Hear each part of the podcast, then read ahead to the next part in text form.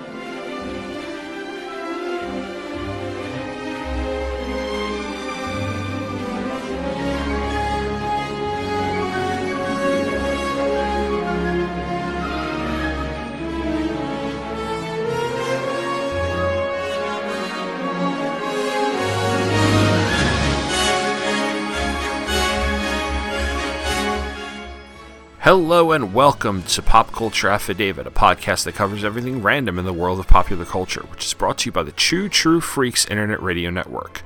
I'm your host, Tom Panarese. In this episode, I am taking a look at my summer vacation. Uh, this is a long overdue episode, but I'm going to be taking a look back to June of this previous year, 2017, and my family's trip to Universal Studios in Orlando. Uh, we had been going to Orlando for the last few years, but we've been going to Disney World. And this year we decided to switch things up a little bit. So we went to the Universal Studios theme park in the Island of Adventure theme park in Orlando and stayed at the uh, Hotel Portofino Bay out in Orlando. So, um, you're going to hear a couple of things here. First, you're going to hear uh, me sit down with Brett and talk about our experience with the Wizarding World of Harry Potter, I believe it's called. And then you are going to hear me and Amanda talk about our experience with Universal Studios and how it was different than other vacations we've had, and the highlights and the lowlights, and and things we enjoyed and did not enjoy about it. So uh, I will be coming back with Brett on the other side of this break, and then you'll hear another break, and you'll hear me and Amanda, and then I'll come back by myself to wrap it all up. So stay tuned.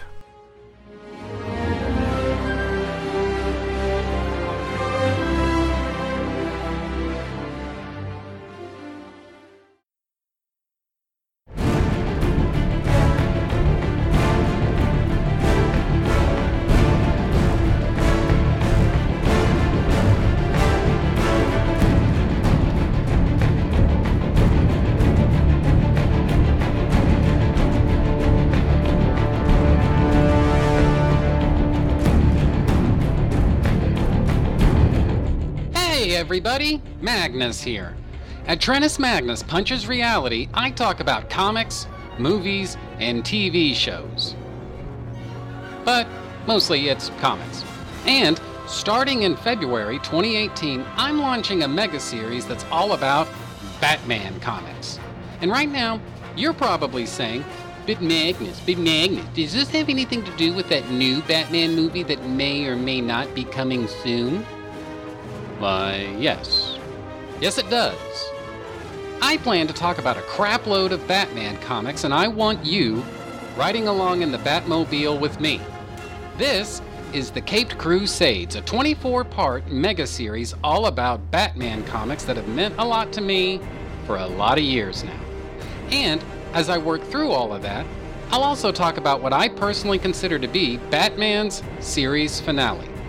All that and more is part of The Caped Crusades, a 24 part Trennis Magnus Punches Reality mega series. Be there in February 2018. Trennis Magnus Punches Reality can be found at twotruefreaks.com as well as iTunes.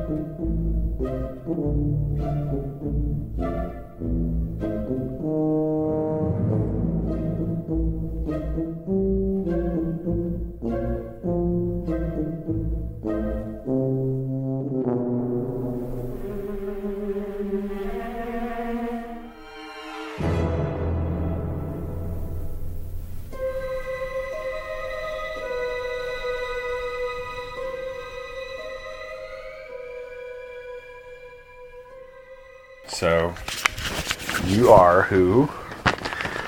Brett Panarese. And what are we going to talk about? we are going to talk about our trip to Universal Orlando Studios. Okay. And that way it can get both of us. All right. So, um, we never, we've never been to Universal before, Yeah, we haven't Yeah, but we've been to Disney World. three times Yeah. actually. So why Universal this year? Um, I guess it might have been since we've seen everything at Disney World.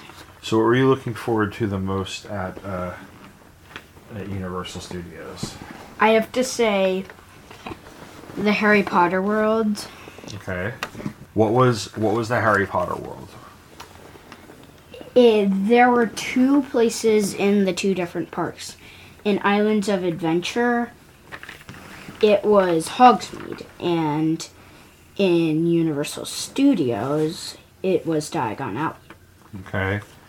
And uh, all right, so we did both of them. Yes. Um, let's start on Diagon Alley. Okay. All right. So well, I don't know what Diagon Alley is. I've never read a Harry Potter book. I've only read a little bit here and there when I when mommy when uh, when mommy would be away on business and I would read you a story, and you guys were reading Harry Potter and I think I read a few pages of. Um, Goblet of Fire, I think. I don't know. There was a scene where Hermione was like using time spells because she was taking three classes at the same time. Was that Uh, the yeah, I, prisoner of? I think it was the Prisoner of Azkaban. Okay. So, what is Diagon Alley? Can you explain that to me? Yes, I can. So, before you go to Hogwarts and everything, Mm-hmm. you get a letter. Uh huh.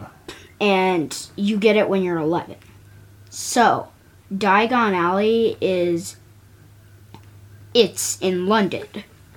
So, there's a wall and you have to press a certain brick and the bricks will all go away. They'll all like shift away and there are a bunch of shops. There's Gringotts Bank. Um, well, in the beginning of the book, there's not Weasley's Wizard Wheezes but then there's Flourish and Blotts. But those are all, and Ollivanders, those are all the places where you get your gear for Hogwarts. And in the Magical Menagerie at Hogwarts, they have rules for pets. You can only, you can choose from getting a cat, an owl, a toad, or a rat. Let's look at the stuff that was in there. So, was what was in? They had all these different things. There was uh, there was Florian. Flor- Yeah. So what's that? There was an ice cream parlor. Florian For- Fortescue's ice cream parlor, yes. Yeah, so that's just an ice cream parlor. Okay. And there's some different places to eat, but um, the big ride. What was the big ride that we went on? Escape from Gringotts. Okay, so what was that about? So like, what happened to that? So you were supposed to get a you were supposed to get a tour of the bank of the vaults, Okay.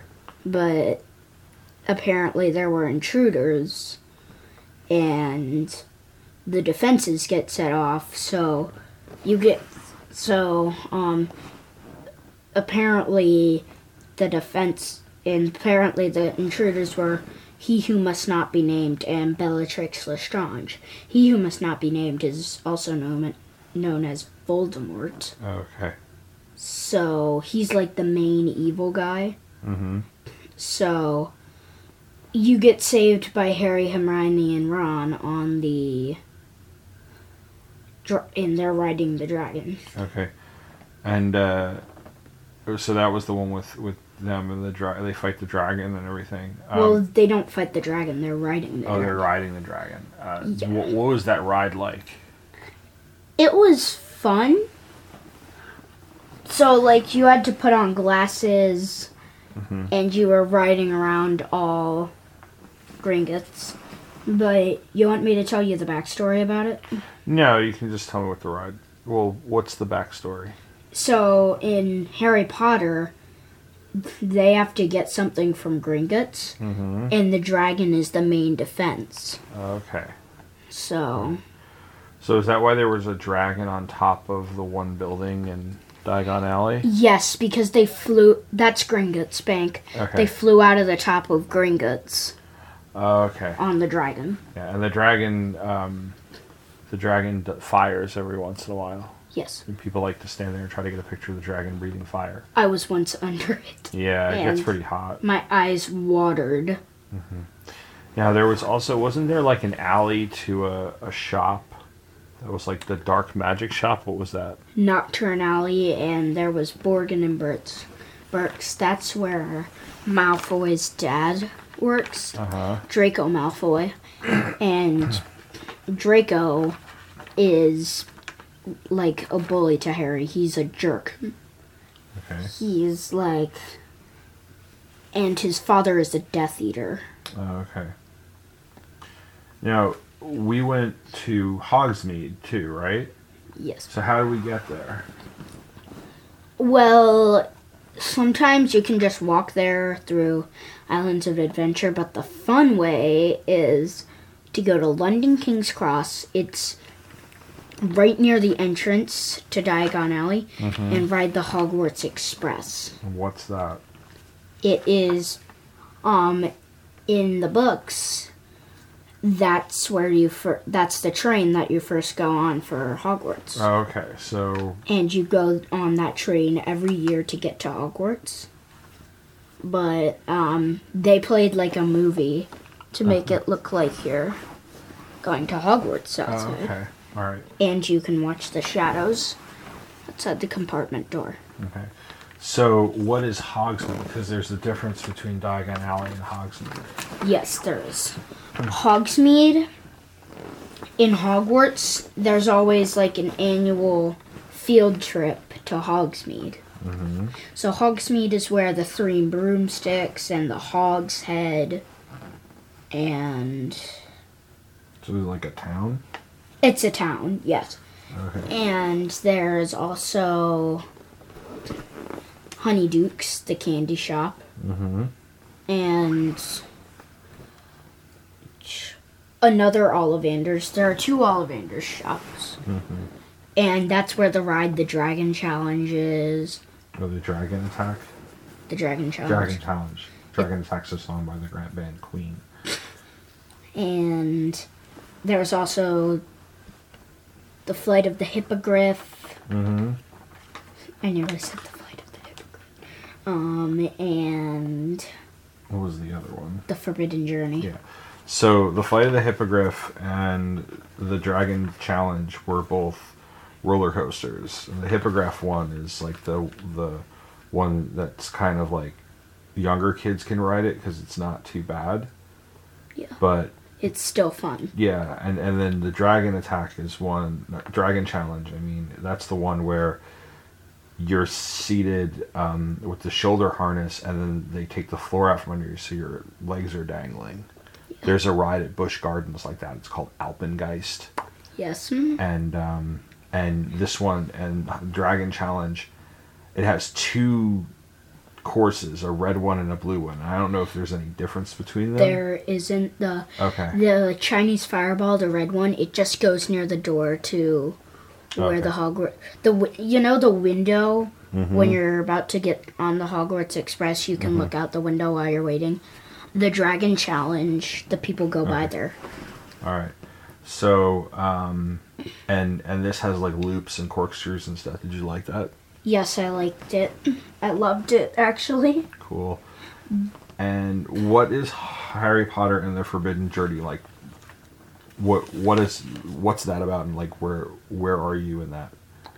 In that, you're supposed to meet Ron and Harry outside, Okay, outside of where? outside of Hogwarts. Okay, so this is like in that big Hogwarts castle. Yeah, the school Okay. for witchcraft and wizardry. okay. So then you Hermione makes you fly Mm-hmm. and then there is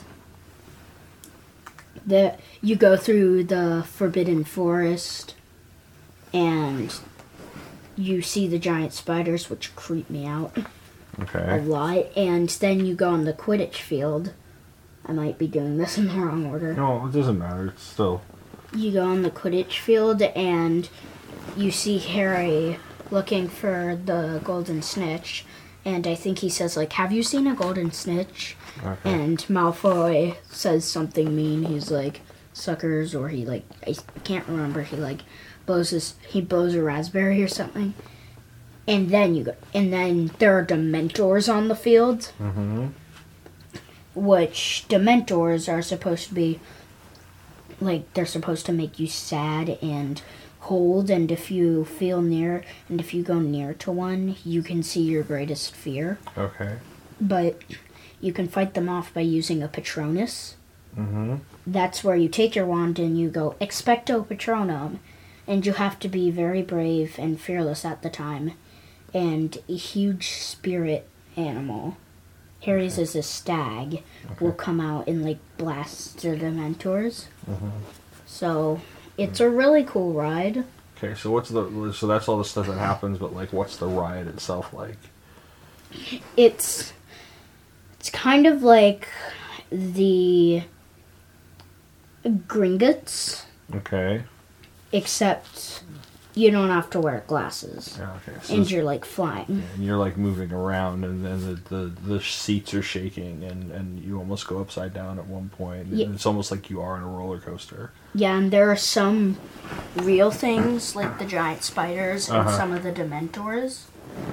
But there are some fake things, so that's why you need the glasses. Okay. Um. So you went to Ollivanders, and what did you get there? I got a wand. Okay. And what is and and what does the wand do? So you can walk around Hogsmeade and Diagon Alley, Uh huh.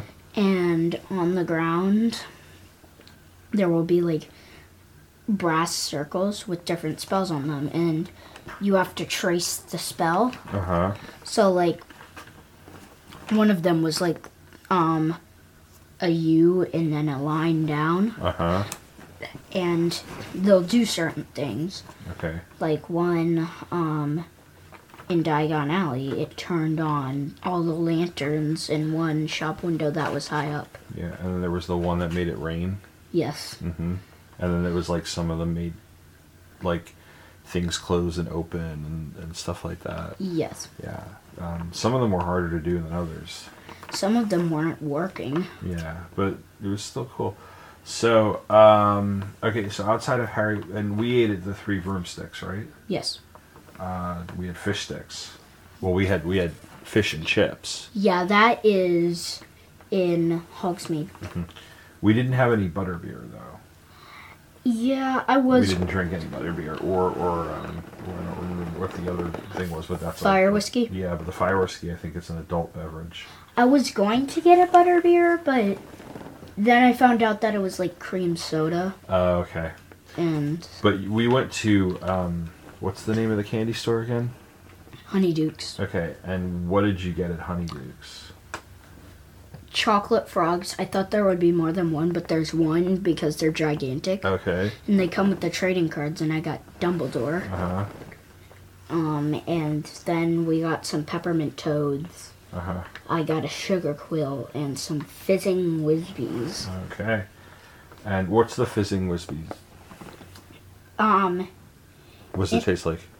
it's chocolate with it's either raspberry, sp- strawberry, or cherry pop rocks in it. Ah, okay. So outside of Harry Potter, what were your other really quickly? What were your other favorite rides at at Universal? I really liked Skull Island, Reign of Kong, Okay. What else?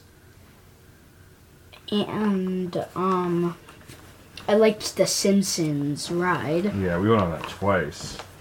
because I really liked it. Okay. And What else did you like? there was also um the this wasn't really a ride but it was more of a show Okay, what was it? the fury of poseidon Okay. no poseidon's fury All right. um and I really liked the Hulk coaster and the Spider Man ride. Cool. All right. Would you go back there again? Yes, I would. All right. Cool. Well, thank you for talking to me. You're welcome. When you talk about comics, does it sound something like this? Look, you can't put the Superman number 77s with the 200s. They haven't even discovered red kryptonite yet. And you, uh, you can't put the number 98s with the 300s. Lori Lemaris hasn't even been introduced. Or maybe it sounds a little more like this. You think Mighty Mouse could beat up Superman? What are you, cracked? Why not? I saw the other day he was carrying five elephants in one hand. Boy, you don't know nothing. Mighty Mouse is a cartoon. Superman is a real guy. No way a cartoon could beat up a real guy. Yeah, maybe you're right. Would be a good fight, though. Hello, I am the constantly caffeinated Clinton Robinson, and my comics discussions can go to both extremes, but generally fall somewhere in between. On the Coffee and Comics podcast, I will review comic stories and other comics related topics that can be enjoyed over a cup of coffee. So pour the coffee or other beverage of choice and join me on the Coffee and Comics podcast, available on iTunes and coffeeandcomicspodcast.blogspot.com.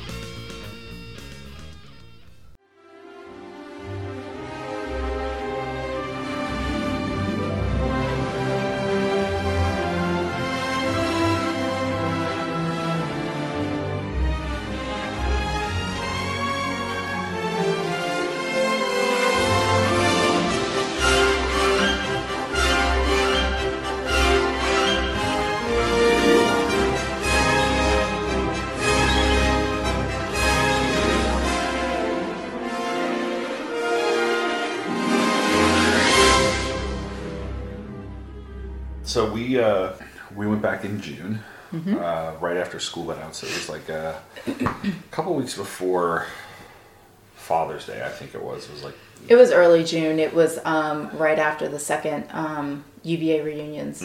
So it was like the, I think we left, what, the 9th or the 10th. yeah, and with the exception, I think of a couple of days where there were a fair amount of rain, afternoon rainstorms and stuff. It was much cooler That was the than best weather we Yeah. had in the four years we've been going to Orlando. There was that one night where it was so beautiful.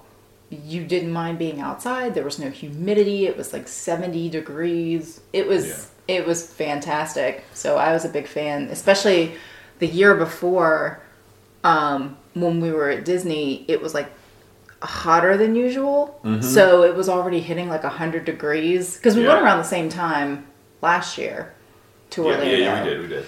And um, thinking, oh, we're gonna you know get ahead of every the other school systems that haven't let out yet or whatever, and maybe it'll be cooler. And there, it was like this freak heat wave. Mm-hmm. I mean, as much of a heat wave as Florida can have, where it, it was just disgusting. Yeah. So this this last time we went was much better.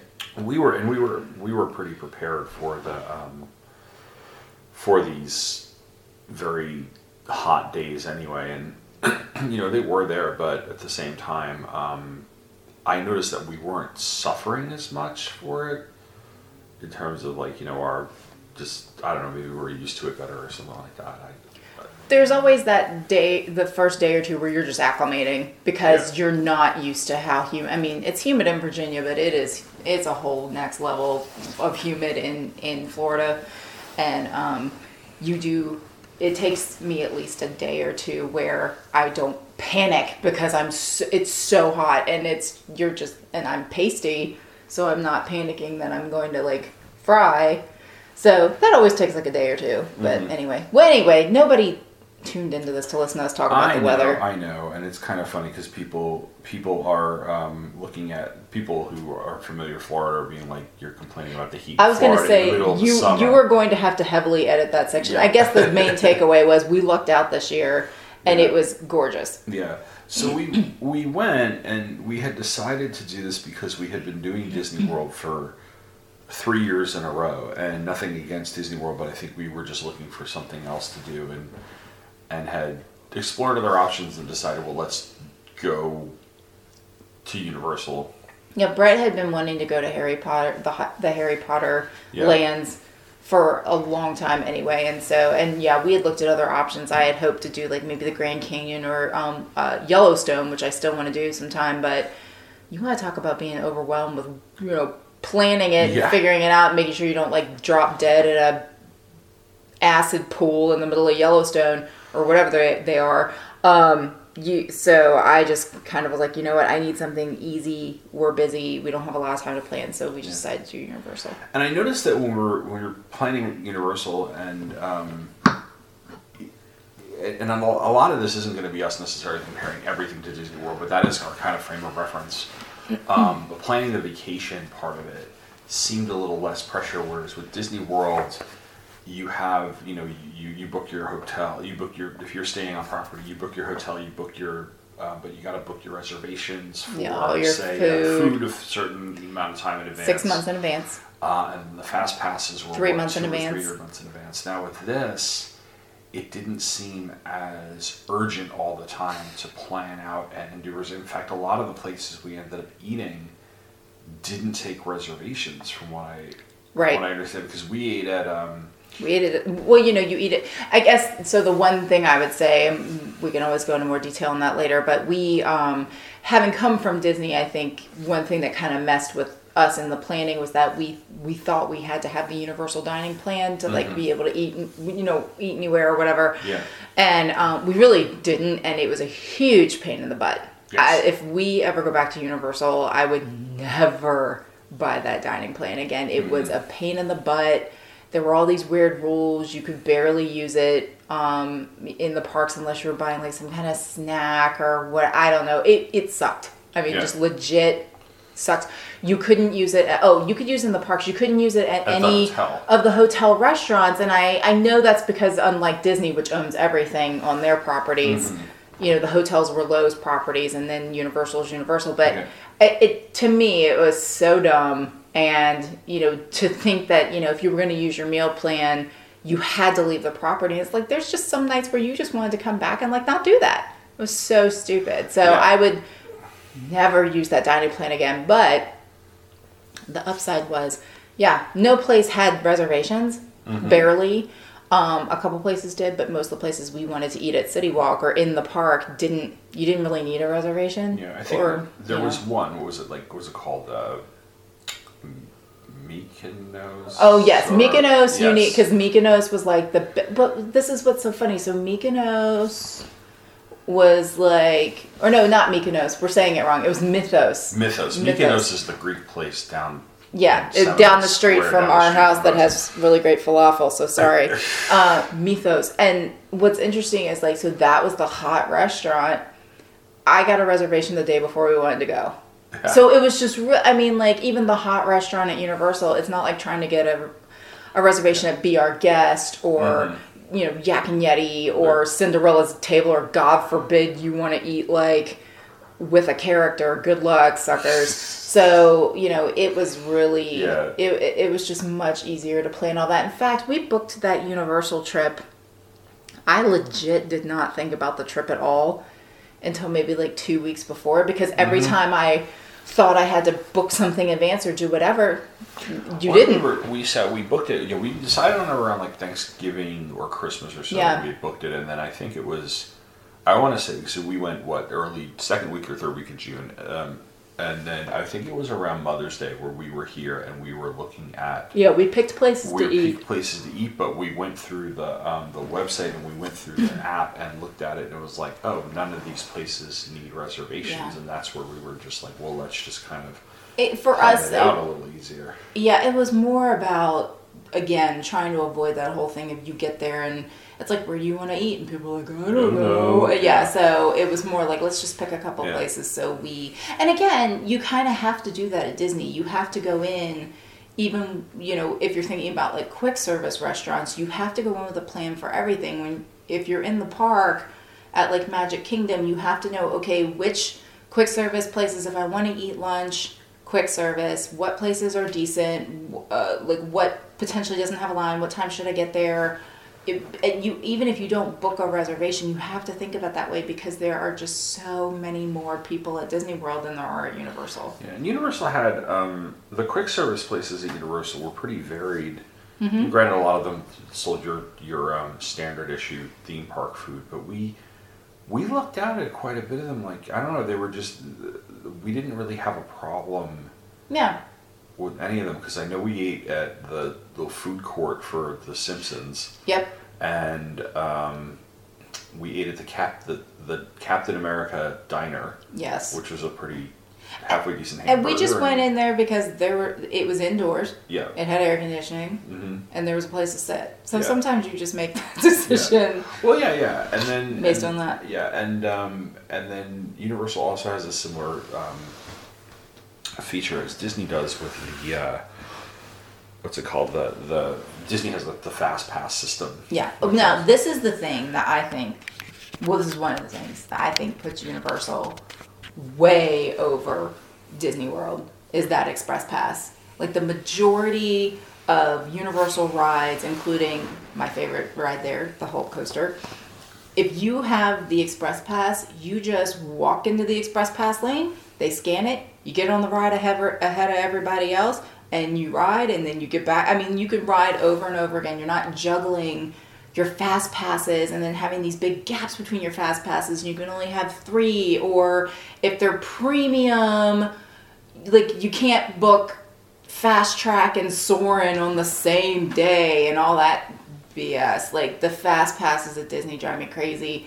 The Express Pass at Universal was awesome, and you know I know if people have been to Universal before, they might be thinking, well, you know, the Harry Potter rides aren't Express Pass. No, they're not. But it but doesn't matter. Like, I mean, but it, maybe it's just the fact that we were there for like four or five days, so we could stretch it out. But like, we got to the park early one day and we rode Escape uh, Escape from Gringotts early, and then we wandered out. We took the Hogwarts Express over to um, Hogsmeade, and the line for the Forbidden Journey just happened to be short, so we went in it and got on it. Yeah. I mean, it just it didn't matter that you, it didn't have an express pass. You still didn't wait very long to ride those rides. yeah, yeah, it it was, um, and I don't know if it's because of the time we went. The crowd was, I'm sure the usual, but maybe it was just because they had the separate line. Although I do wonder if they were to do something like that at Disney with a number of the rides, if it wouldn't make, if it wouldn't have the same effect as Universal, where the fast pass line, that express pass line would be clogged, and it would kind of like I mean, just like look- an HOV lane that gets clogged. Yeah. Again, you, the consideration you have to take into account for Universal versus Disney, it's it's not a, necessarily a fair comparison because again, Disney Disney is the number one tourist spot in the world. yeah. And so it has exponentially more people in it than Universal. In fact, the comparison I was making, I made a couple of times as far as amusement park, theme park, um, you know, outside of the resort experience, was not Disney, but uh, a park that's regional or it's not exactly local to us, it's a couple hours away, but Busch Gardens, um, Williamsburg, which is much much smaller than both of those, but has it you know it's modeled after Europe and has different representations of different countries, but it, each each country more or less has like a roller coaster within it, and, and it really is a lot of and it, it.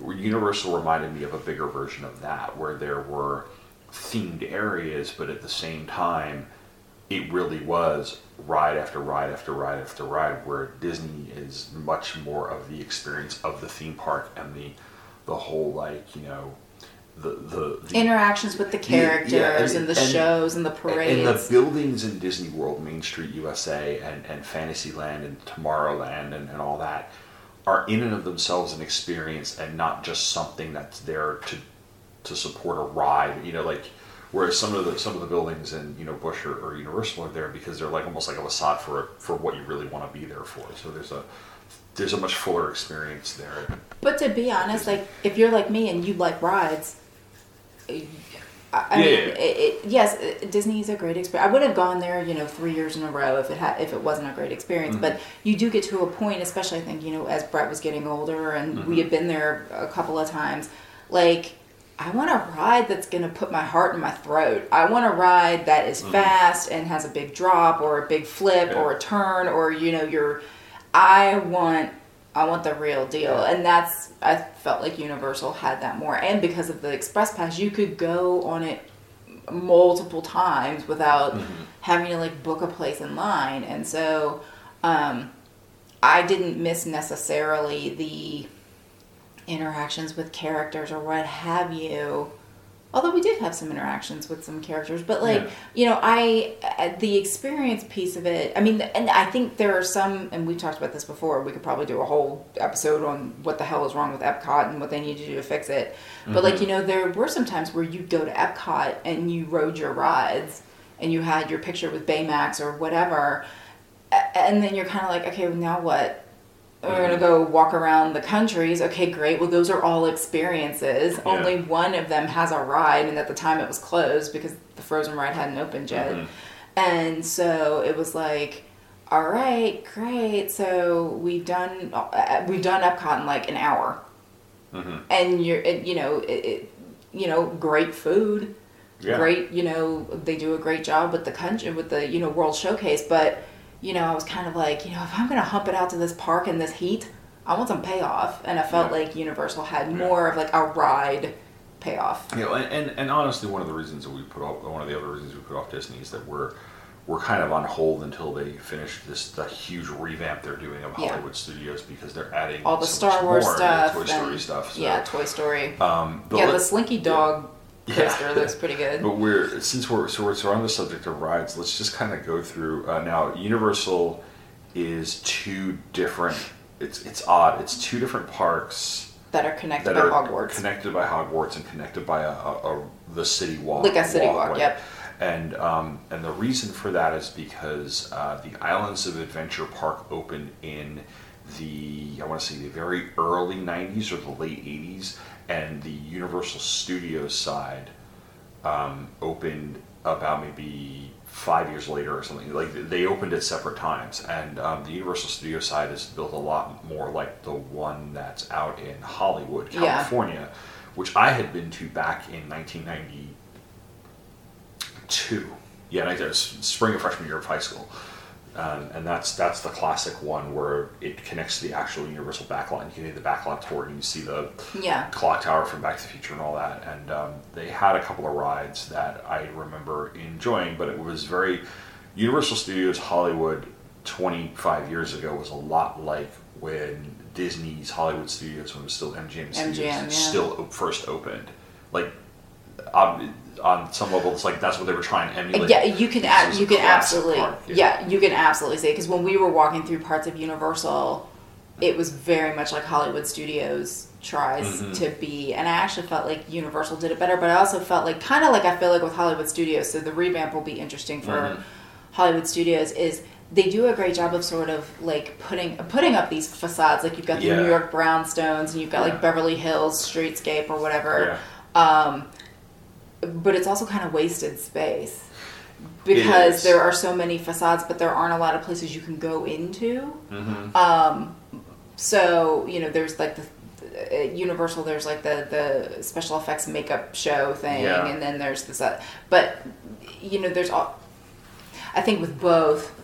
It's interesting once you walk through it, one, you know, the first time, but then like when you go back or when you return, you're kind of like, okay, this is just a lot of wasted space. Yeah. Now the thing I found interesting about Universal Studios, like just overall, both both parks, was how it's almost like, um, whereas there's a timelessness of Disney World um, in its parts of it, because there's certain Yeah. there are certain rides in Disney World that have been open since 1972. Like, uh, I want to say like that Peter Pan ride has been there since the park opened. Now I'm not a historian about it, like, but it's been there for 30, 40, 50 years. You know, and Pirates of the Caribbean gets updated every once in a while, but you know, some of these They're gonna finally stop selling women Yeah. in the ride, so kudos. Yeah, the Disney. Jungle Cruise has been there for you know, it, but it, it it's it's got a feel that it doesn't feel you know you know it's old, but it doesn't feel like dated. But you go into some of the stuff in Universal and you can like tell that it's clearly Oh, like yeah. the. Um, what was funny is I was telling my friend uh, Mike Bailey, who had gone to Universal back in April Mm-hmm. um, for kind of a big uh, podcast nerd get together that they did down in Orlando, where I joked that, um, you know, we walked through the Marvel world, and I said, and I joked that I just walked through '90s Marvel, and it is. It's if a bunch of us who read comics in the '90s like see saw all of the different things, and like you know, um, the telltale thing was for me was. Um, there was, you know, there were all the facades of big, huge Marvel characters on the sides of the building, and the one of Rogue from the X Men was from the early 90s. It was the same look she had like on the cartoon that it used to air on Saturday morning. But, you know, at the same time, it was really cool to see all that. But, like, the, um, there are certain parts of that. The cartoon land with the Popeyes the comic thing, strip, comic strip land. thing. Yeah, it's so weird where it's like Beetle Bailey and like Dagwood and Blondie. Dagwood and- and like Popeye and Nancy or something. yeah, yeah. Cathy's I- and okay, sorry. Since I mentioned that they're going to stop selling women in um, Pirates of the Caribbean, why did they make the ice cream shop a fucking Cathy ice cream shop? Like we get it, she's fat. Like oh, let's sell the Ben and Jerry's with a Cathy sign on top of it. Like fuck you, Universal. It's so dumb. Sorry, just had to rant because again, well, first of all, that whole land is stupid, It- and there's a part of it that smells so bad. I actually gagged walking I through think it was near the. It was near some water ride. Well, it was there's like nasty. a Popeye. There's a Popeye themed area, and I want to say there's like a Rapids ride near there, and those never really. There's Wow. there's two. They need to flush it because it smells terrible. There's like a Rapids ride, and then there's one of those um, log flume Yeah, yeah. esque rides uh, that like a lot of people get like really, and it, or like a Splash Mountain type of ride where a lot of people get wet, and it does the like the water kind of stagnates. I, it's just it's Great Adventure, Six Flags Great Adventure used to smell like that in some areas because there were water rides like that, and it would be like you know. Yeah, it smelled like feet and vomit. it was terrible. yeah. Um, I guess the only part of comic strip land that I actually liked was the Boris and Natasha cutouts. I did Yeah. and uh, they have, um, but it was just what I found interesting was that since Universal has added and updated stuff, but kept a lot of the old stuff, it's almost like you're walking through like a history of, of theme park stuff or rides from the last 20 to 25 years. And we were just reading um, something online about maybe an hour or two before recording this that they're finally they're getting rid of the T2 ride, and um, which wasn't even a ride, it's a show, and it's this James Cameron directed, like 12, 15 minute short film oh my god. that starts out. It's in 3D, but it start it starts out where you're in like this lobby of Cyberdyne Systems, and this um, cheery corporate person is talking to you in a way that's very. It's not even James Cameron. It's very Paul Verhoeven from Total Recall RoboCop. It- That's what it reminded me of. And then they put you in the seats, and um, it's a combination of Schwarzenegger and Eddie Furlong from about 92, Yeah. 93, and Linda Hamilton in this Terminator story, and live action, actual actors on the stage acting it out. And, and it made me think of how that sort of theme park show has kind of really, really started to die because Yeah. people don't necessarily sit through.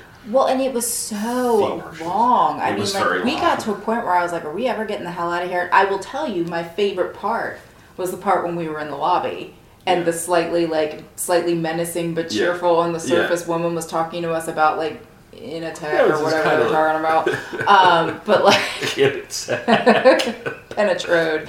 But like I just um yeah, like I I thought that was very clever. And then we I so I was like, "Oh, this might be kind of tongue in cheek." And then we got to the ride itself and I was like, "I fucking hate this. I don't like that they had guns." You know, you're sitting in a dark theater and you hear a gunshot. It's not exactly like nowadays something you want to hear yeah.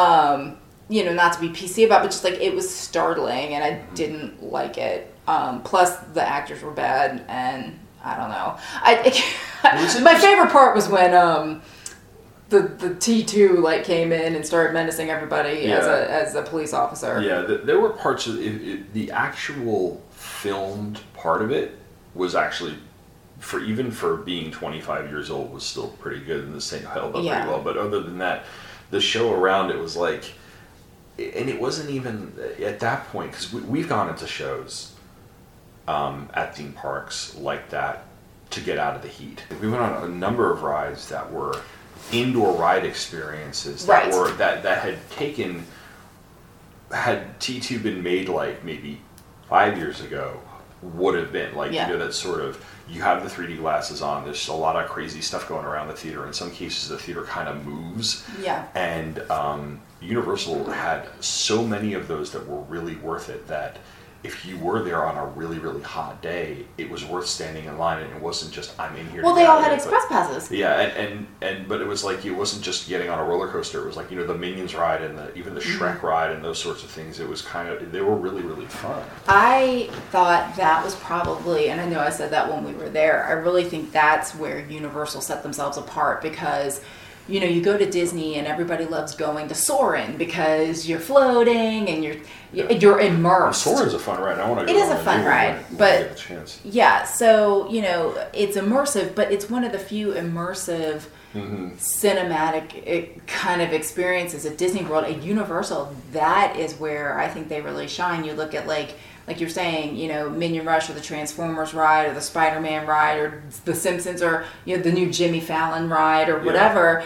And I really thought, you know, they make movies for a living. This is what they need to Yeah. to expand. But what was interesting, you know, just now talking about the Terminator show slash whatever the hell that was, we sat there for half an hour. But Experience. yeah, I, it was a bad experience. And so, um, but what's interesting about that, you know, the fact that those live shows are kind of going away is it's another example, kind of, of how automation is creeping into all kinds Yeah. of jobs and industries. Because now think of the people who, you know, you were an actor who did who played Indiana Jones in the Mm-hmm. stunt spectacular. Well, if they make it a fully contained immersive movie and you slap on some 3D glasses and your car kind of moves around, then you don't you don't need any actors to like put on that Yeah. show. So again, it's just like I think that's the direction they should go because they're known for their movies. Like I think the Fast and Furious ride, even though I think those movies are stupid,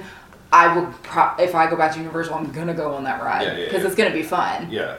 As long as they don't call each other the F word. Yeah, but um, the, yeah, because like you walk in and, and we did the, um, there were uh, a number of th those those sort of immersive experiences. Both Harry, the two of the big Harry Potter rides, so Escape from Gringotts, which, um, and and the Forbidden Journey. Forbidden Journey, which is in, in the actual Hogwarts building, and they're in two separate areas. Yeah. Um, I think the only immersive experience that I did not like was the Hogwarts Express because it was so confined. Well, and I'm claustrophobic, and I did not realize how small those. Car- I didn't realize that there weren't going to be like windows, and you weren't going to be able to look out of Mm-hmm. the train while you were driving. Like, it just didn't occur to me. Like, I thought it was going to be like, oh, look, this looks like Hogwarts, and we're going to take a choo choo from one one park to the next. I didn't realize it was going to be, hey, we're to sit here, and you're completely enclosed because the fake window. We're to play like some kind of like movie that makes it look like you're going to Yeah. Hogwarts, and then we're to have other people on the outside, like you know, Professor McGonagall and like Harry and Ron and whoever, like silhouettes of them doing whatever. And I'm like, it would have been okay if it was one or the other. Yeah. But when you're claustrophobic and you're stuck in that thing for a good 10 minutes, like, it's not cute. Yeah, and, and my expectation had been very much like the train that goes around Disney Walt World, where, yeah. where there are some, um, there are a few things on that sort of back end where there Mm-hmm. are in Frontierland, like you see, like there's like teepees and things in there, and and um, from what I've been told, and granted it's been so long since I've been to Disneyland, that the train ride in Disneyland is actually more fun because of the imagery that they put out in that train ride around the park. But Mm-hmm. yeah, I was expecting that, and, and I was not. I was like, wait, what is going on here? I freaked even out I a little bit. Like, well, and what was hard is that the first time we rode it, we rode it with like strangers, Mm-hmm. and so I'm like freaking out. I'm like, I can't freak out too Yeah, much. so you're- stuck with this other family in this car. but but for, for what it's worth, the um, the train station aspect of it was pretty cool. Was cool, I- I very did- cool. I did like how- you know I had and and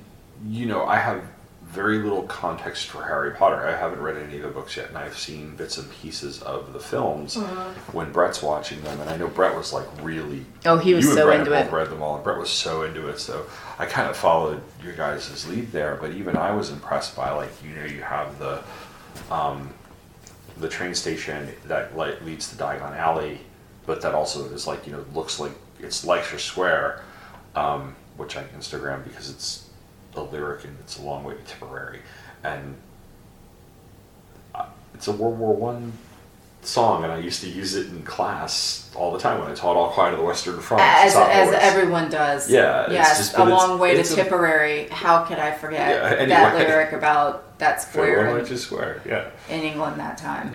It's a long way to Tipperary. It's a long way to go. It's a long way to Tipperary to the sweetest girl I know. Goodbye, Piccadilly.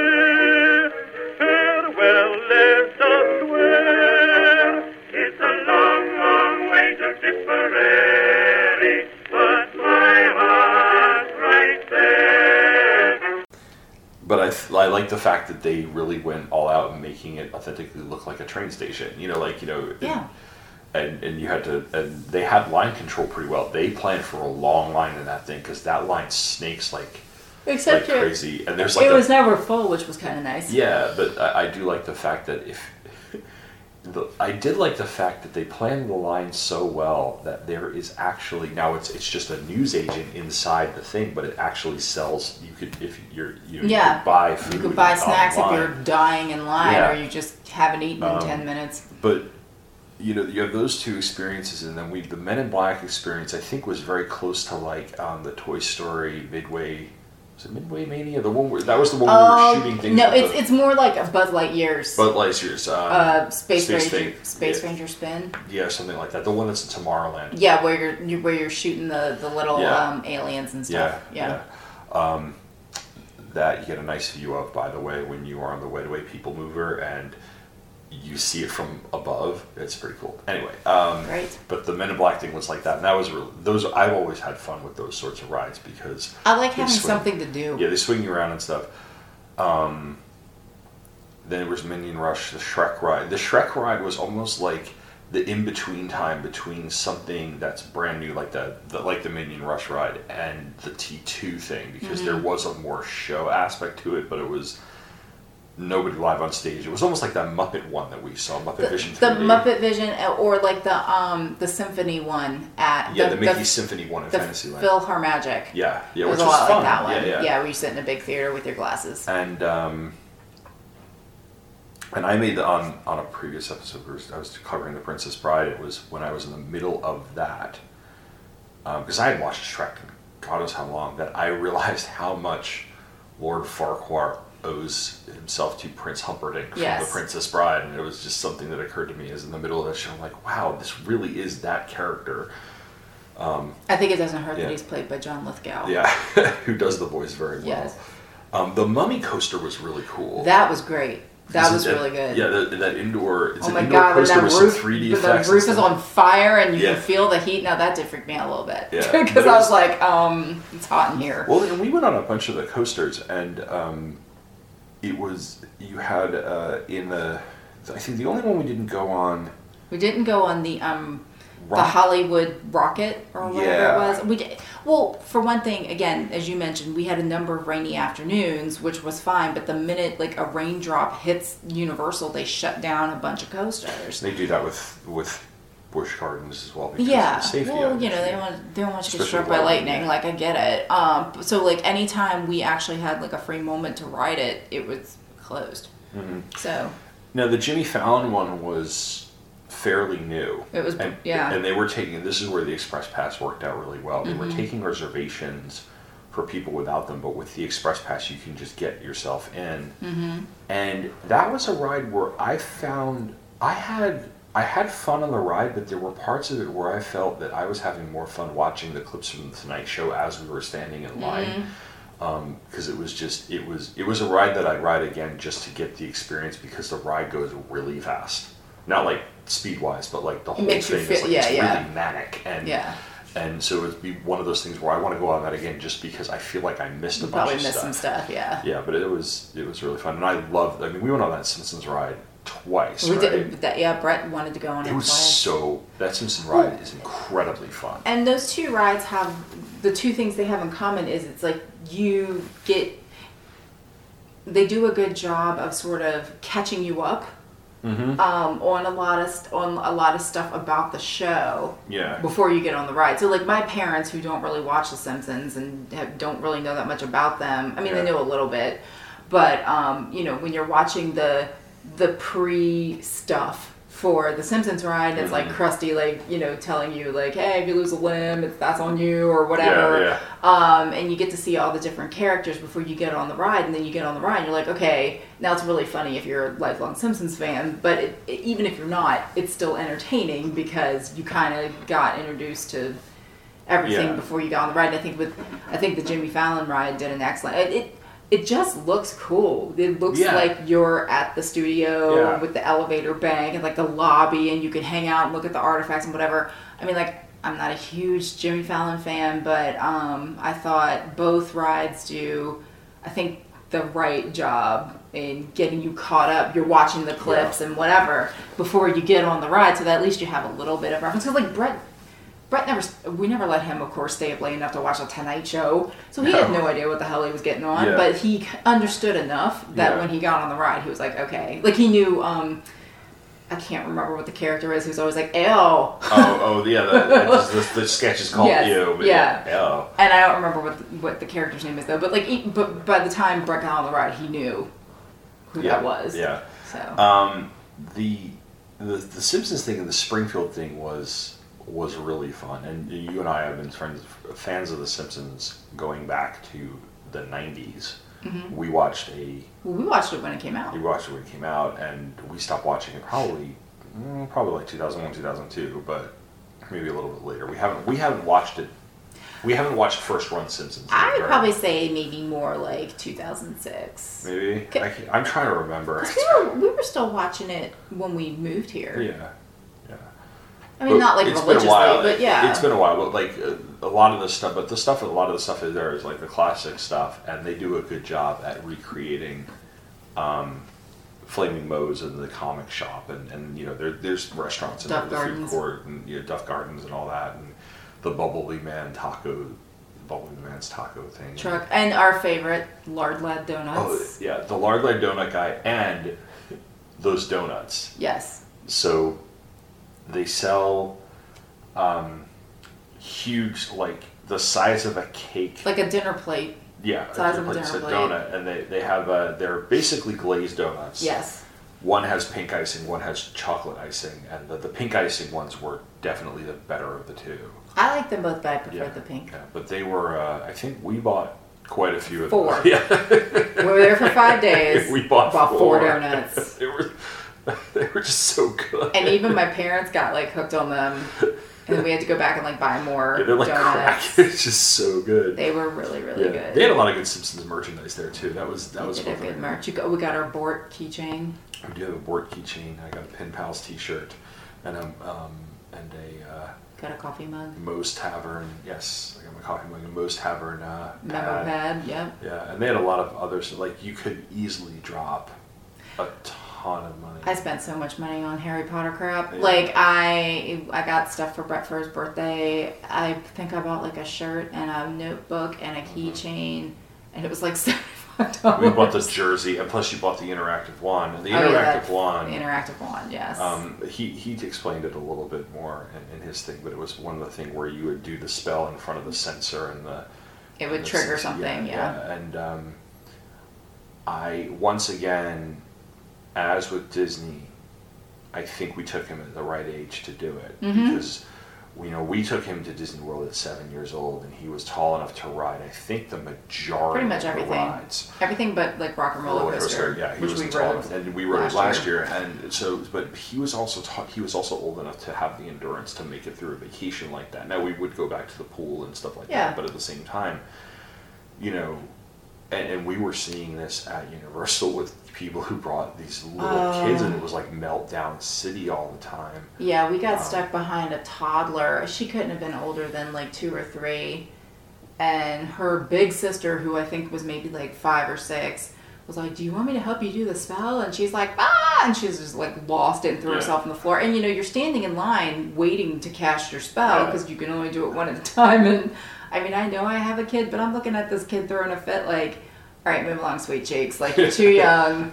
And Brett's Grandma should have never bought you that wand. Brett was Let's incredibly go. patient, and to Universal's credit, especially in Diagon Alley, they had cast members helping people. Yes. Some of those senses were a little hard to find or a little hard to master. Well, and you have to figure too, like they're probably wearing down too when you think of how many people come through there and you know wave that Yeah. wand at stuff. But here, you know, we had a we had a blast doing that, and, and um, uh, so so moving along to some of the other, uh, you had escape from Gringotts. There was the dragon chase. Or like I want to say dragon attack. Yeah, Dueling Dragon. I want to say Dragon I wanted to say dragon attack, but that's a Queen song. No, Um, because if we're going over to Islands of Adventure, uh, it's in the it's in Hogsmeade. Hogsmeade.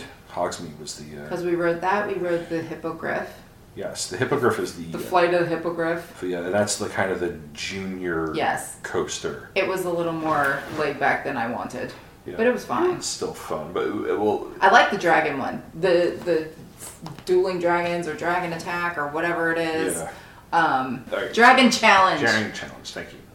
I really like that. That was the one where it cor- it had so many corkscrews and like turns in it that you got off the coaster and you were kind of knock kneed Yeah, trying to walk after getting off of it, yeah. which is my jam. It was. It like did, being disoriented. It did mess up your um, your center of Equilibrium, yeah. gravity a little bit, but in a in a really good way. It was it was a lot of fun and Apparently, it's going to be replaced. oh, interesting. Let's see. This is as of July 24th. The last day to ride Dragon Challenge will be September 4th. Oh, so it's already closed. Its replacement opens in 2019. Oh, that's a bummer. That was a really cool coaster. Well, I'm glad we got It's going to ride be it. another Harry Potter ride. Okay, maybe it'll be you know um, that because that was a really cool coaster. Maybe maybe we'll uh, Apparently, the people who built that the Dragon Challenge coaster also built the Hulk coaster. uh, the whole co- that I think out of all of those coasters, that was my favorite one.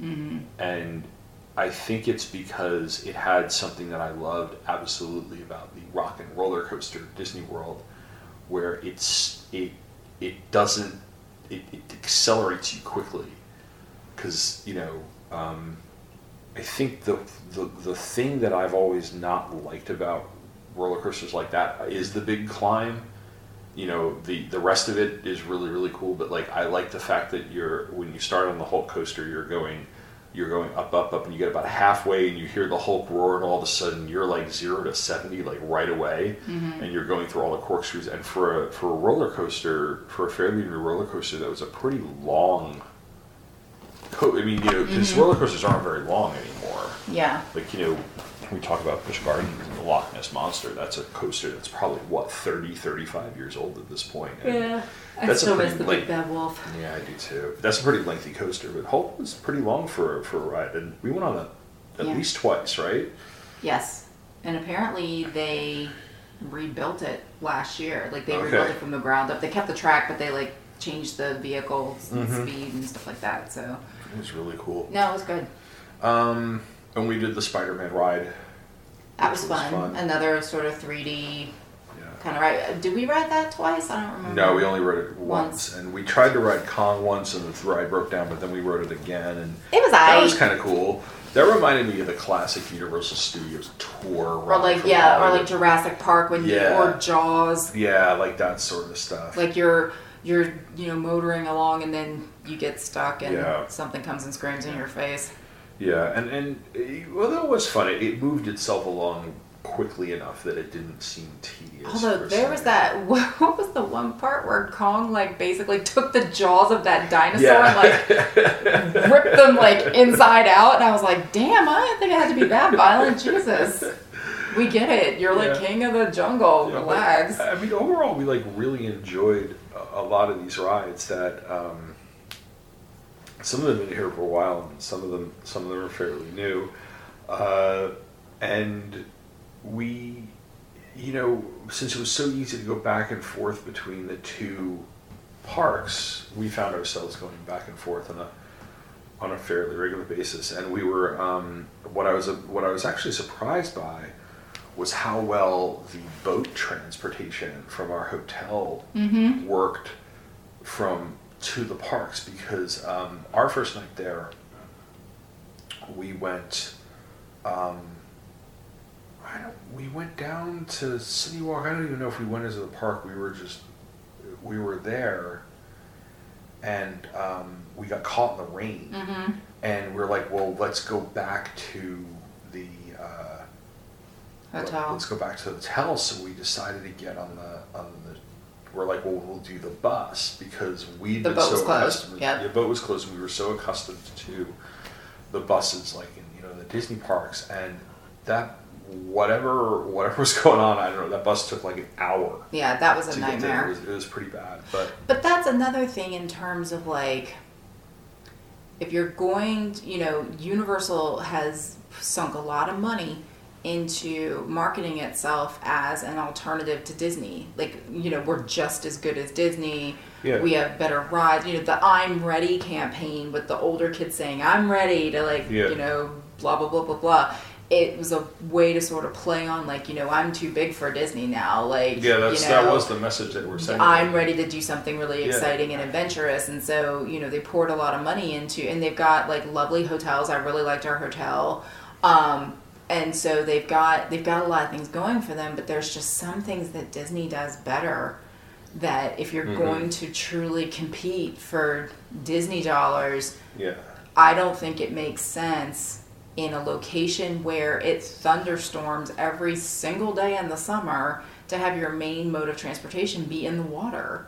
Yeah. I mean, I thought it was smooth and it worked most of the time, but when it didn't, it really didn't. It shut down everything. And it's not like Disney where there's a fleet of buses Mhm. or, you know, whatever. I mean, at one point we were waiting for that bus. I almost just called an Uber because it Yeah. was taking so long. I mean, so like you, you got to sink some money into your infrastructure. And I don't know if going solely with the boats was the right decision. Mhm. Yeah, I mean, because when the boat was available, it was very convenient. But there were a couple of times where the rain was Yeah. on its way, and we Or like we pulled. There was one time we didn't want to wait for the bus again, so we walked back to the hotel, which wasn't Yeah. too bad. yeah, it wasn't that so was we not a bad walked back to the hotel. Okay, fine. That was one time, and then there was the other time where we caught the last boat back to the hotel. Yeah. They dropped us off, and then they were like, "Boats are closed." Yeah, So you know there were, and that was you know we were there for you know five nights. So that's three out of the five nights Mhm. where the boats weren't available. yeah. Now let's talk about the hotel. We stayed at the the Loews Portofino Bay, Mm-hmm. and there's how many hotels? Is the Hard Rock. There's the Portofino Bay, and there's a, is there a There's third one? Sapphire Falls. Okay. I think there were four or five. Okay. Because there's the one that um, kind of well no, and then there's the value ones. There's um, Cabana Bay Uh-huh. And um, the the Cabana Bay one that kind of has that '60s vibe that Yeah. we almost stayed at because Yeah, I'm a sucker yeah, for that stuff. Um, so uh, I can't remember all the hotels, Mhm. but I think there may there might be like six or seven. Um, I don't know if they're all those hotels. They might be probably. They were playing the advertisements on. They're playing the advertisements on the way home, the on the way airport. back to the airport. Um, we but we stayed at the Portofino Bay, which is one of the ones that has like a really really good reputation, and Mm-hmm. it, it um, it's all Italian. Italian modeled. Yes. Um, but we apparently avoided a lot of the people from Jersey. Uh, They were all at Beach Club. they were at Beach Club. Uh, the room, the room is a really good room and a little balcony, and um, we had we had a room that was like all the way at the end of the Yeah. the hall, but um, But the room was nice. the, the room was nice. The rooms are very nice, and uh, you know the hotel was great. But again, like, I just think if you're gonna have a meal plan, you need to Well, make it so that you can eat at the hotel restaurants. Yeah. Because I think the problem Portofino Bay had is there was kind of no real uh, medium level place to eat. Mm-hmm. Like every place was like expensive, and you did need a reservation, and you know there was like a deli. Yeah, or it was either expensive or it was takeout. Yeah, it- yeah, exactly. Or like you know, very super casual. Like, because I'm like, you know, there's got to be a medium place between, you know, heavy red sauce, Mama Leone's, whatever, and Yeah. like here, have a sub. Like, I, there had to be in the same way that like when we were at the when we were at the um, both the Wilderness Lodge and the Polynesian Resort had that because the Polyn the Wilderness Lodge has the really nice restaurant. yeah, Artist Point. And but it has the Whispering Whispering Canyon. Canyon, and then it has The quick quick service, service, yeah. and the Whispering Canyon is that mid-level one that we really enjoyed. Yeah. Um, Polynesian has a couple. It has Mm-hmm. and even the quick service place to Polynesian does almost feel like a mid mid-level one too. I has a lot of. will legit stuff. tell you, Captain Cook's was my jam. Yeah. Like I didn't. I mean, we ate at Ohana too, which was lovely. I loved Ohana. But I could have eaten. I could have eaten those pork nachos, and I did Yeah. quite often. But I could have had them every day. I would have been fine. Yeah, and the fit. I mean, like, granted, Disney knows how to do the upscale dining thing like like anybody else because, Mm-hmm. Well, like, you know, we went to yeah. That one night, and uh, easily Yeah. that was the best meal we had out of the And I- three years we went. And I'd say that's the other thing I think Disney has just had more experience doing, which is like having those unique dining experience. Like take the character ones out of it, you know, Mm-hmm. like take you know those are unique too. But even just like the unique or like interesting or world renowned like things that you can get at, i mean there's an entire there are entire blogs dedicated to eating at disney world Yeah, I know. and like how to drink your way around the world at Epcot, how to eat your way Yeah. around the world at Epcot. They've got a food and wine festival. That's what they're really known for. And I think again with Universal, it, it, you know, you go to the City Walk and it's a lot of chain restaurants. I mean, we mm-hmm. ate. I mean, listen, when you're hot and you've been walking around all day, you could probably chew on a piece of shoe leather and it would be fine because mm-hmm. you're hungry and you're tired. You don't care. But you know, I mean, when you think about you know Disney it, it's like you can eat some of the best food you've had there if you if you really want Yeah, to. yeah, yeah. And with Universal, it is a little more utilitarian. It's It is a little more like theme park food. yeah, it's theme park food, or like you know, the City Walk is like going to you know Stonefield in Charlottesville, where it's all chain restaurants, Or, um, or Short Pump, yeah, or Pump. whatever. Yeah, like yeah, I or mean, Tyson's it's, Corner or something. Yeah, like, exactly. It's upscale. It's upscale chain it's upscale, but it's chain. Yeah, Yeah, but and and um, because like we went to and the thing that that's the thing I do love about eating at Epcot, for instance, because even though Epcot is a little bit toned down in terms of some of the stuff that they have in the international pavilions, you know, because like you know, like we went to the Moroccan thing, it was really good, but clearly, like you know, you go to a Moroccan restaurant or a Middle Eastern restaurant around here, and it's like you know, it's, it's almost like a, a step up, but at the same time, they serve as such a great gateway to that type of cuisine that you would have never thought to eat. I mean, granted, okay, China's a little different, you know, because the people eat Chinese food all the time, and a lot of the dishes Yeah. on the Chinese menu. In but it's a lot of Cantonese. yeah, it's a lot of Cantonese Yeah, stuff. Chinese. and, and that's why we avoided the Italian restaurant in Epcot because it's like. Although I've know, heard that pizza place is pretty good. yeah, but like you know, but but but we went to the German beer garden, Mm-hmm. and now we had gone to we have a um, we have this that we have a wonderful German restaurant near us about 30, mi- uh, 30 minutes up the road called Bavarian Chef that we've been to repeatedly and we've taken people there. But you know the the beer garden in Germany, you know that's a really good almost like gateway to hey, here's a good sample of this. Well, it's the food of your people. Yeah, and it and it, it is it is, but it, it but it's one of those things like, and I we never really ate at Norway, for instance. Um, but I could imagine that some of the dishes there is just something like like, always wanted to try this, and I can, or this would be interesting. Well, and that one of the snacks there, the school bread, is Yeah. highlighted on the Disney blogs all the yeah, time. yeah, yeah. So, so but with like, so we went to Mythos, and the and the, the food was really good. But I was I got a falafel burger, but it was basically it was a burger. Yeah. You know, and, and stuff like that. But um, we went to, we we they had the best sangria I think I've ever had, which, as we all know, is not really Greek, but it was damn delicious, and I had like three of them. It was great. was it right up there with the um, the sangria we had in Vegas where we No, nothing will top the sangria at um, Julian Serrano because they fish the fruit out for you and put it on a plate so you can eat the boozy fruit for dessert if you want to. Yeah. And we walked around the city walk, which is a lot like the Disney Springs downtown It Disney is. thing, and, and they are very comparable. I will say that you know they're But I think Disney Springs, again, because it's Disney, they've really attracted some top, literally top chefs. I mean, Rick Bayless has a Yeah. restaurant out there. Uh, Morimoto has a restaurant Mm-hmm. out there. Um, the seafood place is, is an independent place. Um, Yeah. They, you know, there are well-known chefs that are Yeah. putting restaurants at the Disney Springs And- that they're not that City Walk is Yeah. not getting. And from what I understand, they keep revamping Disney Springs to like the point where they keep expanding because it's been because the one Yeah. downside of Disney Springs was the crowd, but at the same time, from what I understand, in the last even in the last like year. two years since we, we were there because we didn't go down there Mm-hmm. No, we didn't last year, down there last two year. years ago.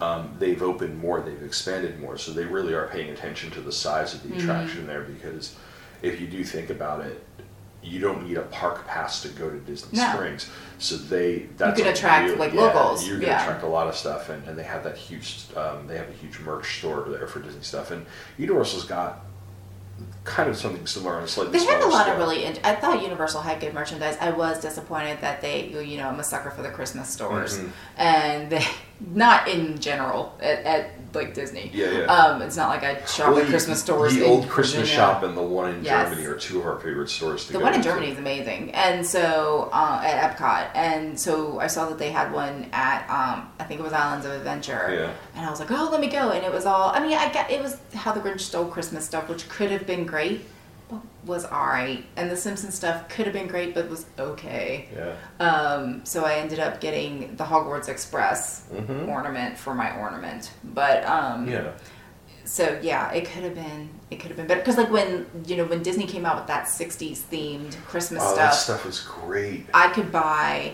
I mean, I have almost Yeah. every piece of it, and I I'm not a person who likes Disney crap all over my stuff. Disney, I It think what it is, and I think the other thing I've noticed too, and granted, Disney, the whole Disney parks thing is an experience in itself. There are people who are fans of Disney parks without being fans of Disney movies too, you know, Mm-hmm. like in, in, in that regard. And the Universal stuff was, the ornaments were nice, but they were kind of that generic Yeah, character license thing, whereas Disney, like we'll go on the like I have the um, I have one of the mousier ones where I think it was Space Mountain or It's Space Epcot Mountain. or something. Yeah, It's Space, Space Space Mountain.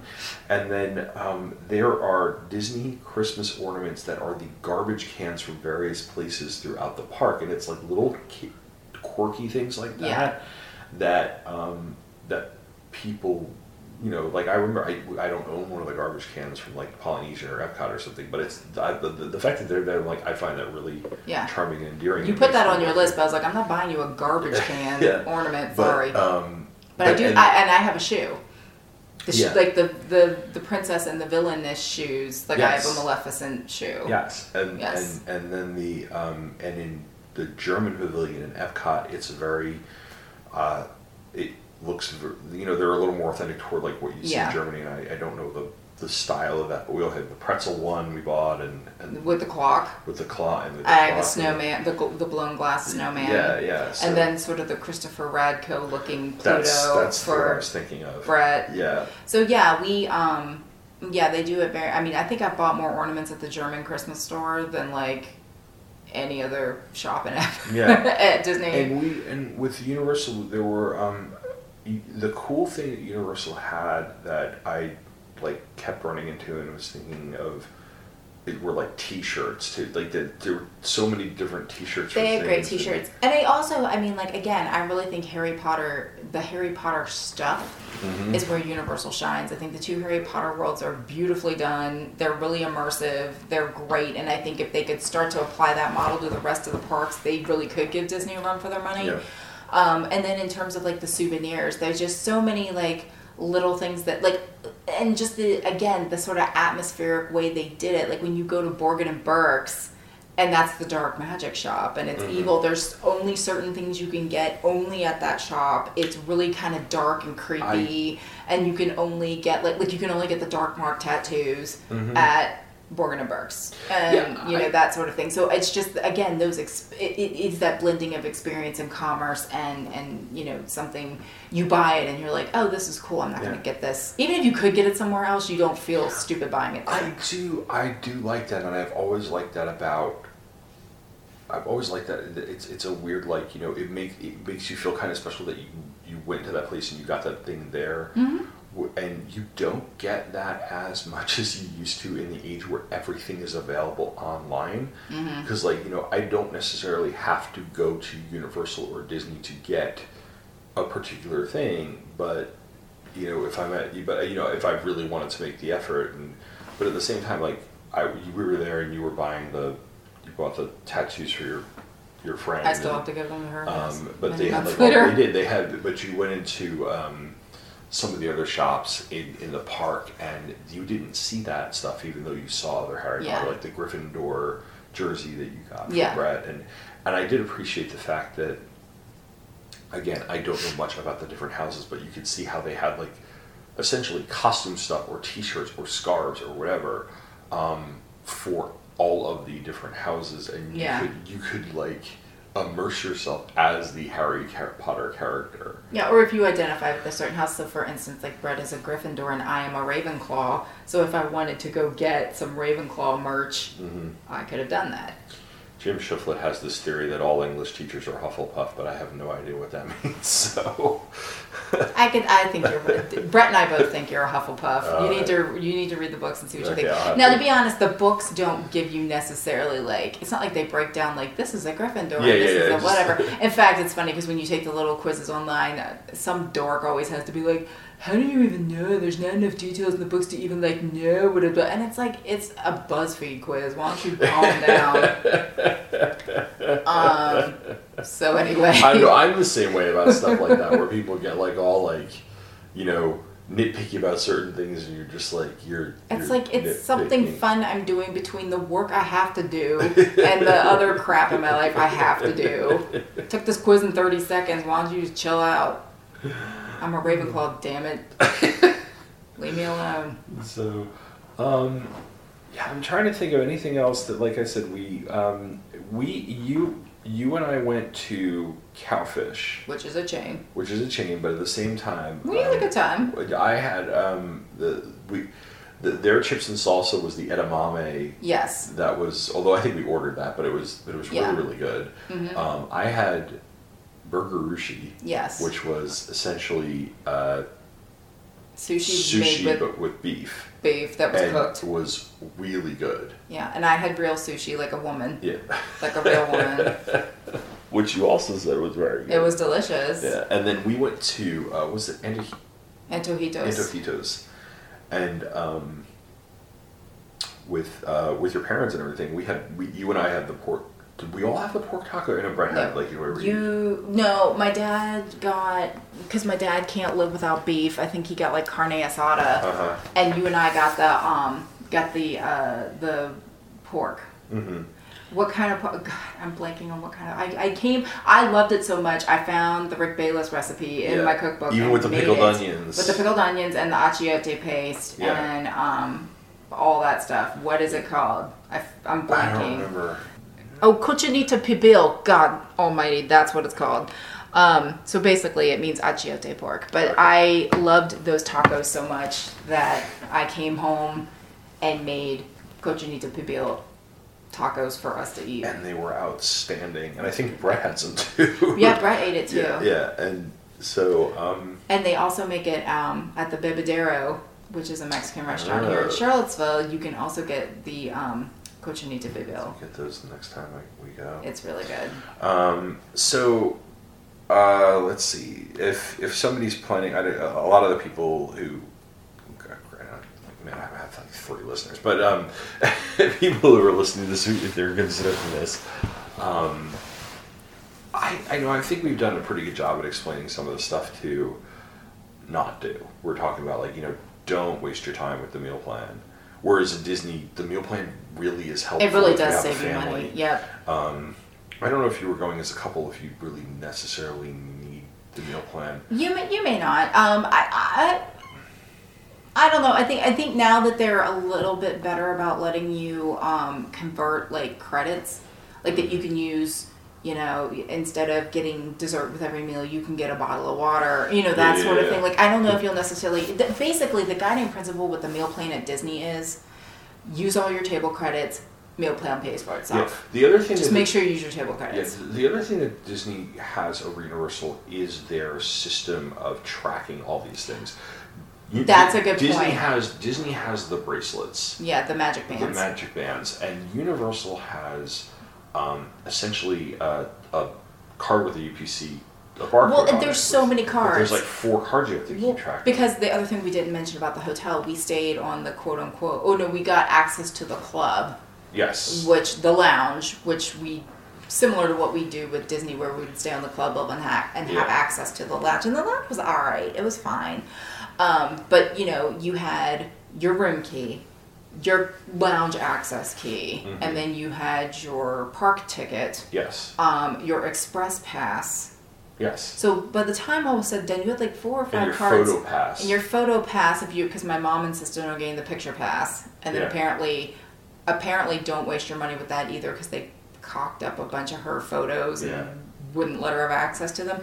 So don't bother with the meal plan. Don't bother with the photo plan. Um, and uh, but you have to wear what this is the one thing I actually didn't like because I have sensitive skin. You have to wear this. You, you buy these lanyards. Yeah. You wear them around your neck where you put you know your express pass and your and in your park ticket. Well, I broke out. My lanyard broke me out in a rush. like, and it was so miserable to have on my neck the whole freaking time. I would have much rather had like a I'm- magic band. I'm the same way. I, I, you know, I do wear a lanyard to work every day, but I always wear my lanyard under a collar or around a collar. And anytime I wear a t-shirt to work, I put it in my pocket because my Yeah. skin also gets irritated by the lanyard. And you're right, switching back and forth and making sure you didn't drop a card or lose a card. Like, you know, whereas with Disney, everything's loaded Mm-hmm. Yeah. onto the Magic Band. So like Universal really needs to come up with a way to. My mom was saying they're working on it. Yeah. They are working on some sort of centralized accessory Yeah. that will hold all of your info. Yeah. So, and I think that I think that coming into the mentality that you can't have the expectation that every single thing is going to be exactly the way it is at the at the Mm-hmm. competition park is a good thing. Um, but also knowing that uh, you have to be somebody who I think you have to be somebody who essentially likes thrill rides to go Mm-hmm. to that park. Um, you could not like roller coasters at all and still absolutely enjoy any of the Disney parks. yeah, because in my opinion, the roller coasters aren't really roller coasters. Yes, I mean they're great rides. I mean, except Rock and Roller Coaster is Yeah. probably the only real yeah. one. But I mean, they're great. They're great fun rides. But if you're one of those people who's like, you know, oh, well, I'm not going on Everest, that's fine. There's like a bunch of other stuff to do. With Universal, your choices are kind of limited unless you want to ride a lot of these high-speed thrill rides. Some of which have loops and crazy things, and some of which are just you're sitting essentially in a theater that really is moving. And I think at one point I looked over. It might have been during the Simpsons one because I was just kind of looking around to see what I could see on the screen. I think when I did the second time we were riding The Simpsons, and I glanced over to my right, and you could see the other ride, Oh. and it looked like we were on. The best way I can describe it is that the entire thing was on one of those. Uh, like construction vehicles, like the dirt movers, you know, that just kind of move, not Mm-hmm. Yeah. like a bulldozer, but they, when they pick things Yeah. up and they dump things out. And I'm like, that is a great mechanism for a ride like that. Yeah. And it's and Soarin' kind of uses the same thing. So Soarin', you have to hang You're because you're flying. Yes. And um, and Soarin' also. Well, so, that's kind of how Forbidden Journey was. yeah, yeah, yeah. Forbidden Journey was a lot like that because you're, you're you're flying, and they also are taking their cue from a lot of the uh, hanging roller coasters that were adopted, like the Dragon Yeah. Challenge. In especially through the '90s, there were a ton of those. Uh, Busch Gardens has the Griffon, Yeah. and they had Alpengeist and stuff. And but yeah, I just thought the mechanisms were really cool. And what they did was they just found a way to immerse you into this. I think they call it 4D Uh huh. and you know so but you have to really want to ride stuff like that and if you if you're not somebody who really likes to do that you're not you might have a good time but you're not gonna Yeah. you, you you might you might miss out on, on some things I will say one of the coolest things in terms of like character interactions is when they did bust out um, the characters from uh, Transformers, like when they came out for the photo op, and Mm-hmm. Yeah. um, what was the one we took our picture with? megatron Megatron, duh. Megatron. I mean, like the the the you know there's someone in the suit, but they're on these stilts, and it's hugely like a mechanized suit. yeah And Bumblebee was out there too, and that was more humorous. But like, I mean, that thing. If you're a little kid, that thing is gonna scare the bejeebers Yeah. out of you. Which I was really impressed with. I was like, that is really cool. Like, I thought. I mean, you couldn't pay me to go see a Transformers movie, Mm-hmm. but. I liked the ride, and I thought the sort of interactive go get your picture taken with Megatron or like Bumblebee or who or like Optimus Prime was really cool. yeah it was They cool. did a really good Yeah, job. and we also got our pictures taken with sideshow bob and krusty i think Yes. And that was that was pretty fun um, we did do one character breakfast which Mm-hmm.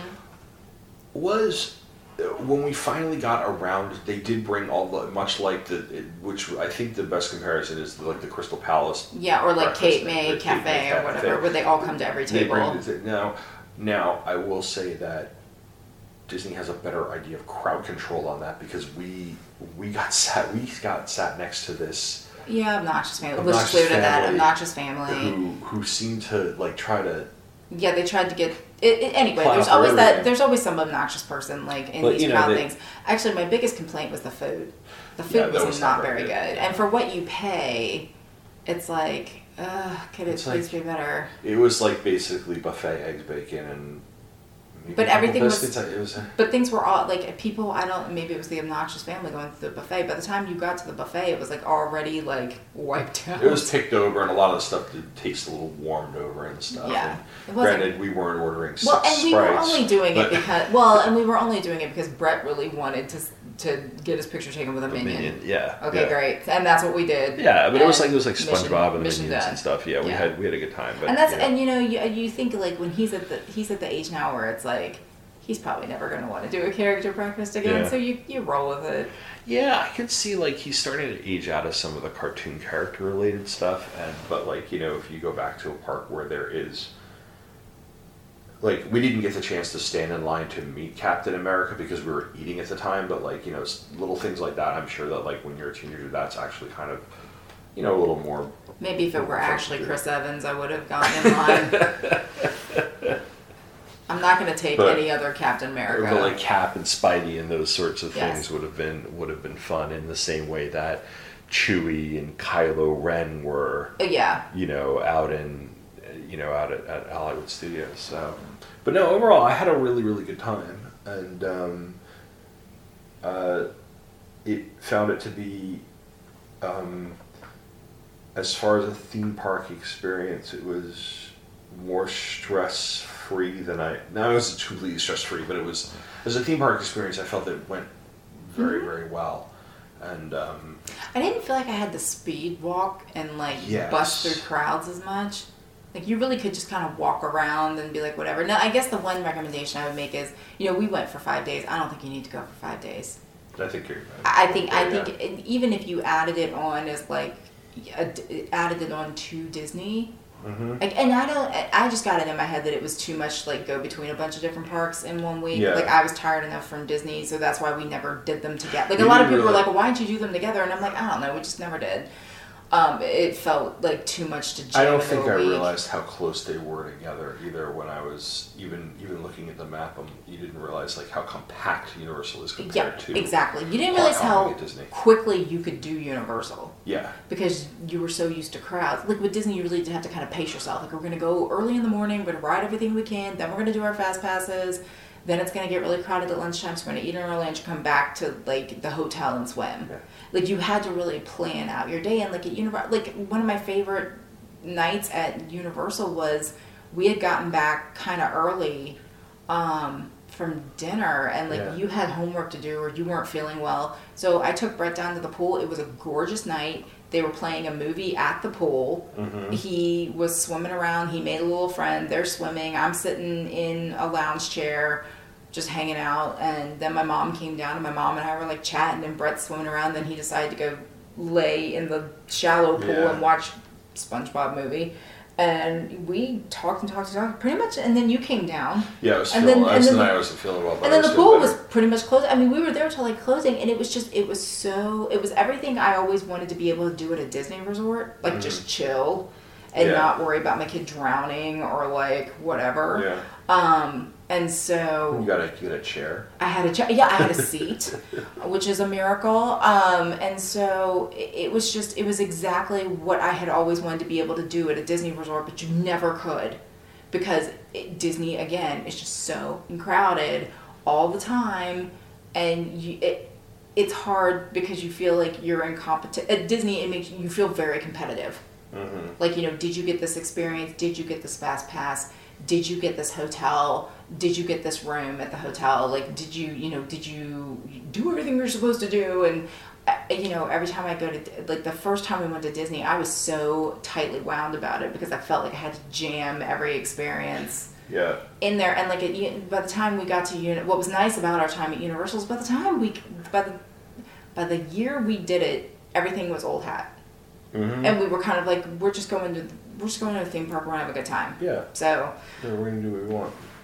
yeah i mean so so it'll be interesting to see how we feel about our disney cruise Yes. that we are going on next summer Next summer, yeah. So it'll be that'll be neither of us have ever been on a cruise ship. no and that has been for a reason Yes, because cruise ships are petri dishes full of norovirus yes, but at the same But time, apparently, this ship is not. well, because you are, it is it is Disney self-running it, yes. so they haven't contracted out to like Carnival or something, which is the Carnival is one of the lines that's notorious. Yes, it's always breaking out in some sort of plague. and um, so it is to the Caribbean, and it is a more of a premium experience from what we Well, we upgraded. We gathered, yeah. So we have a veranda. yeah. And um, yeah, we, this will be interesting to see whether or not we like the whole experience of a cruise because there are other other types of cruises that involve involve I for- or theme parks that we can. I, for one, am excited that we are not going to be humping it around the theme park. Yes. So Disney experience, don't have to go to the theme park. It's gonna be great. so- but yeah, but no, I think I think we would go back, but I think um, we would. I would, if we ever do, you know, go back to Orlando for a vacation, it would be something where we could tack a day or two of Universal onto Mm-hmm. a Disney vacation Yeah. or something. Um, Well, and to be honest, I was telling, I was talking to my mom, like if we want to go back, like once all the Star Wars lands are Yeah, finally yeah, yeah. done, like in a couple of years or whatever, like I could see staying at like Animal Kingdom Lodge, and Mhm. only really going to like a couple of parks for a couple of days and just hanging out at with the giraffes Yeah. and shit.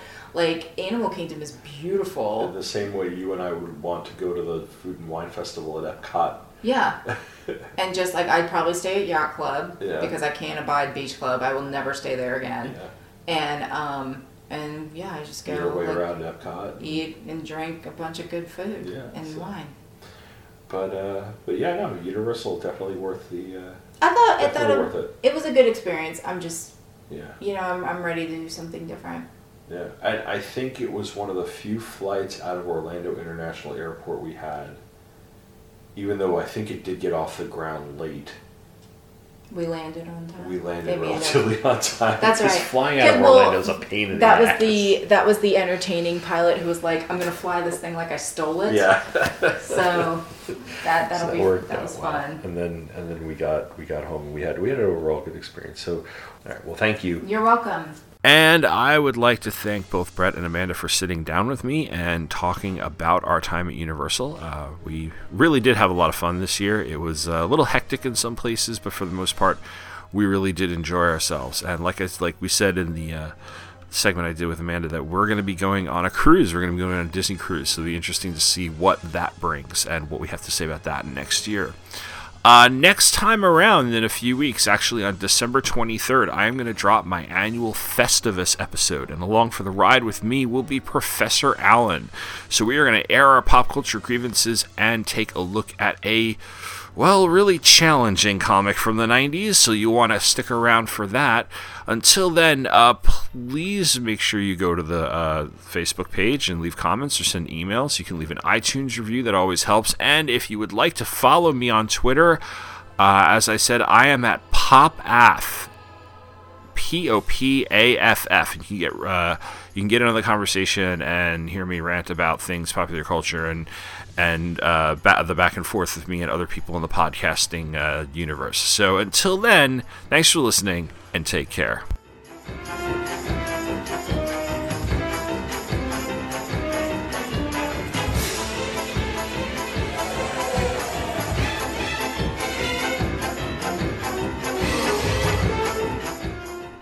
Thanks for listening to Pop Culture Affidavit. All clips and media are copyright their respective copyright holders and are used for review and illustrative purposes only, so no infringement is intended.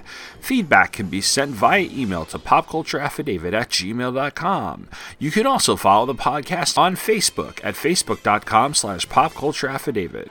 For more content, including show notes, media, and essays, be sure to check out the blog, which can be found at popcultureaffidavit.com. This podcast is a proud part of the Two True Freaks Internet Radio Network, which is a division of the Damanza Corps of Milan, Italy. You can support all the Two True Freaks podcasts by using the Amazon.com link at twotruefreaks.com whenever you shop. Thank you for listening to Pop Culture Affidavit and come back next time for more pop culture randomness.